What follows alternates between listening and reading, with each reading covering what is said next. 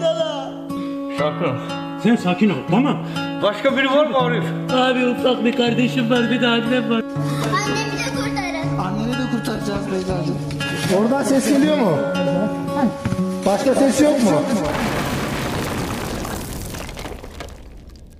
Herkese merhaba. Entelektüel Okur'un yeni bölümüne hoş geldiniz. Bundan tam bir yıl önce tarihler 6 Şubat'ı gece saat 04.17'yi gösterdiğinde Türkiye'nin yüreği büyük bir depremle paramparça oldu. Bu depremlerden ilk 7.7 ardından gelen ikinci dalga ise 7.6 şiddetindeydi. Tam 10 şehir korkunç bir yıkıma uğradı. Bu sadece binaların çöküşü falan değildi. Aynı zamanda hayaller, yaşamlar çöktü, yaşamlar kayboldu. Molozlar altında üşüyen o masum insanların çığlıkları, o karanlık gecede, o soğuk gecede kaybolan hayatların acı feryatlarına dönüştü. Bu insanların psikolojileri darmadağın oldu, paramparça oldu. Bu deprem sadece toprağı değil, kalpleri de sarstı. Binlerce aileyi yok etti. Kimisi evladını kaybetti, kimi anne ve babasını kaybetti. Kimi öyle ki kaybedecek hiçbir şeyini bulamadı ya. Her şeyini kaybetti. Bu felaketin ardında bıraktığı boşluk sadece evleri değil, o insanların geleceklerini de paramparça etti. Gelecek hayallerini, umutlarını yok etti. Ancak demin de söylediğim gibi bu deprem sadece binaları yıkmadı. Aynı zamanda bizlerin vicdanlarını da yıktı, sarstı, paramparça etti. Derin bir uyanışa neden oldu. Sıcacık evlerimizden bu acı tabloyu izledik. Hayatın acı gerçekleriyle yüzleştik. Çok üzüldük, çok yorulduk, çok dolduk. Asla o insanlar kadar onu yaşamadık. Orada bulunmadık. Evet kalben oradaydık ama bu depremler, yaşadığımız bu yıkımlar, verdiğimiz bu kayıplar kader miydi? Asla, asla kader değildi. Asıl sorunun yıllardır görmezden gelinen bir gerçek olduğunu bize tekrar gösterdi bu deprem. Sorunun adı da liyakatti. Deprem dahil yaşadığımız tüm yıkımların nedeni bilime kulak verilmemesi. Daha çok kazanmak uğruna ahlaki, etik değerlerin ayaklar altına alınması, liyakatin ve adaletin yok edilmesi. Liyakatsizlik bu depremin gerçek sebebiydi işte. Ülkemizi sarhoş eden bu sorun gözlerimizin önünde büyüdü, büyüdü, büyüdü ama kimse sesini çıkarmadı. Liyakat dediğimiz şey bir kimsenin veya bir insanın kendisine iş verilmeye uygunluk durumu diyebiliriz. İş diyoruz ama bu her yerde geçerli olabilir. Yaşamın sağlıklı bir şekilde devam edebilmesi için liyakatın bir değer olarak hayatlarımızda bulunması gerektiğini düşünüyorum ben. Bu uygunluk durumu da işte kişinin yeteneklerine, eğitimine, önceden yaptığı işlere ve benzeri yetkinliklerine göre şekilleniyor hayat içerisinde. Bu mesleklerde olabilir, sanatta olabilir, müzikle ilgili olabilir, hatta ikili ilişkilerde bile olabilir. Ya bazı insanlar belli noktalarda bazı şeyleri daha iyi yapıyorlar. Bunu hepimiz görüyoruz. İyi olanın iyi olduğunu, o konuda daha iyi kararlar verdiğini, sonuç olarak da daha iyi ürettiğini görüyoruz biz. Ve sonunda doğru insanı ödüllendirdiğimizde o insanın hayal kurabilmesini, geleceğe umutla bakabilmesini sağlıyoruz. O işi yaparken onu şevklendiriyoruz. Daha iyi yapmasını sağlıyoruz. Fakat biz bu takdir haklarımızı kullanmıyoruz ve hem de karşı tarafa hayal kurdurmadığımızda bir insanın iyi üretmesini, işte daha iyi müzik çalmasını, daha iyi sanat yapmasını veya yaptığı işi daha iyi yapmasını nasıl bekleyebiliriz? İşte bizim sorunumuz tam olarak bu. Deprem bölgesine gidelim, yıkılan evlere bakalım. O evleri yapanların liyakat sahibi olduklarını düşünebilir miyiz? Ya Allah aşkına liyakat sahibi insanlar yaptıkları yapıların yıkılmasının ardından yurt dışına kaçmayı düşünürler mi? Bakın ben bir üretim tesisinde bir üretimi yönetiyorum. Bu süreç içerisinde yanlış yaptığım her işin sorumluluğunu alabilmeyi kendime bir görev edindim. Çünkü biliyorum ki o işin sonuçları sadece beni değil, o fabrikadan ekmek yiyen yüzlerce hatta binlerce insanı da etkileyecek. İşte liyakat burada kendiliğinden devreye giriyor. O hiyerarşi oluşuyor. İnsanlar size saygı duyuyorlar. Doğru işi yapmak için hiyerarşiyi siz doğal olarak bu hareketlerinizle sisteme sokuyorsunuz. Çok bir şeye gerek yok. Tecrübeli olmanız, bilgi sahibi olmanız, bilime önem vermeniz, saygı unsuru olmanız için yeterli. Hangimiz o binaları yapan katillere saygı gösteririz Allah aşkına?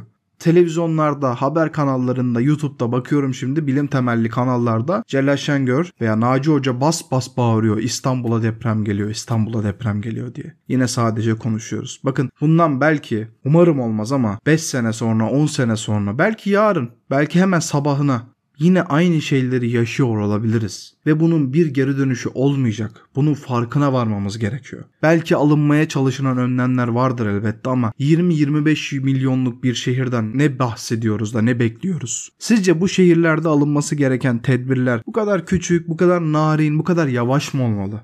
Ya Kahramanmaraş depremi de beklenmeyen bir deprem falan değildi. Bekleniyordu, gerçekleşti ve biz sonuçlarını çok acı bir biçimde öğrendik. Bunu kimse fark etmiyor mu? Biz buna muhtaç mıyız? Bu evleri yapan katillerin bir benzerlerinin o yapıları tekrar inşa etmesine biz muhtaç mıyız? Rant uğruna insanların göz göre göre can vermesine muhtaç mı bu insanlar? Değiliz. Elbette değiliz. Fakat işte liyakatsizlik ve nepotizm bizi bu duruma sürüklüyor. Ve bu toplumun her kesiminde var. Deprem sonrası fiyatlarına zam yapan esnafta da var. Deprem sonrası o marketleri talan eden, talan eden o hırsızlarda da var. Yani bu kısacası herkeste var. Toplumun her kesiminde var. Çok büyük bir deprem yaşadık. Fakat bunu çok kısa sürede de unuttuk maalesef. Daha bir yılını doldurmadan unuttuk hem de. Geçen biliyorsunuz deprem bölgesinde bir şehit verdik. Onu bile ertesi gün unuttuk biz. O şehidin ailesi çadırda kalıyormuş bir yıldır. Biz o aileye bir yıldır çadır dışında hiçbir yer sağlayamamışız. Bize gerçekten yazıklar olsun. İşte bu bizim ayıbımız bu oraya gidip insanların ellerini sıkan, yardım edeceğiz diyen her politikacının ayıbı. Oğlu şehit olmuş, evi yıkılmış, akrabalarını kaybetmiş bir anneye, babaya bu saatten sonra ev alsanız ne, almasanız ne? Bizler anı yaşamayı unutuyoruz diyoruz ya. Depremde can veren o insanların sabaha belki bir sürü hayalleri vardı. Kimisi yaza evlenecekti. Kimisinin çocuğu olacaktı. Kimisi sabah ailece güzel bir kahvaltı yaparız diye yattı belki de.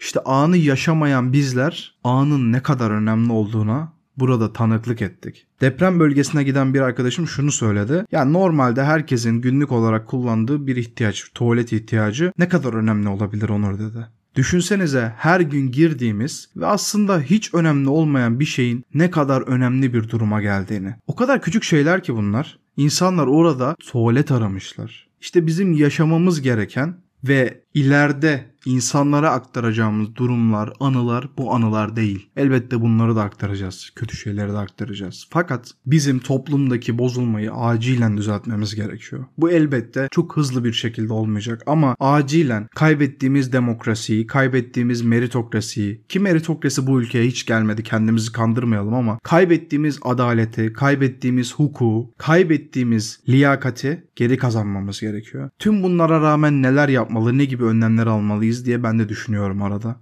Ben de okuyorum. Öncelikle herkes kendi kapısının önünü süpürmekten başlamalı bu işe. Herkes kendini düşünmeli. Kendini düşünmeli derken bencilce değil. Kendini düşünüp diğer insanlara nasıl faydalı olabilirim diye düşünmeli. Adana'da bir vatandaş zamanında işte gezerken yakında bulunan bir gazimizin ayağına basıyor ve gazi ayağıma bastım diye uyarıyor o adamı. Adam şöyle cevap vermiş. Ne var yani demokrasi geldi demiş. Biz demokrasiyi de yanlış anlıyoruz. Biz liyakati de yanlış anlıyoruz. Biz adaleti, hukuku yanlış anlıyoruz.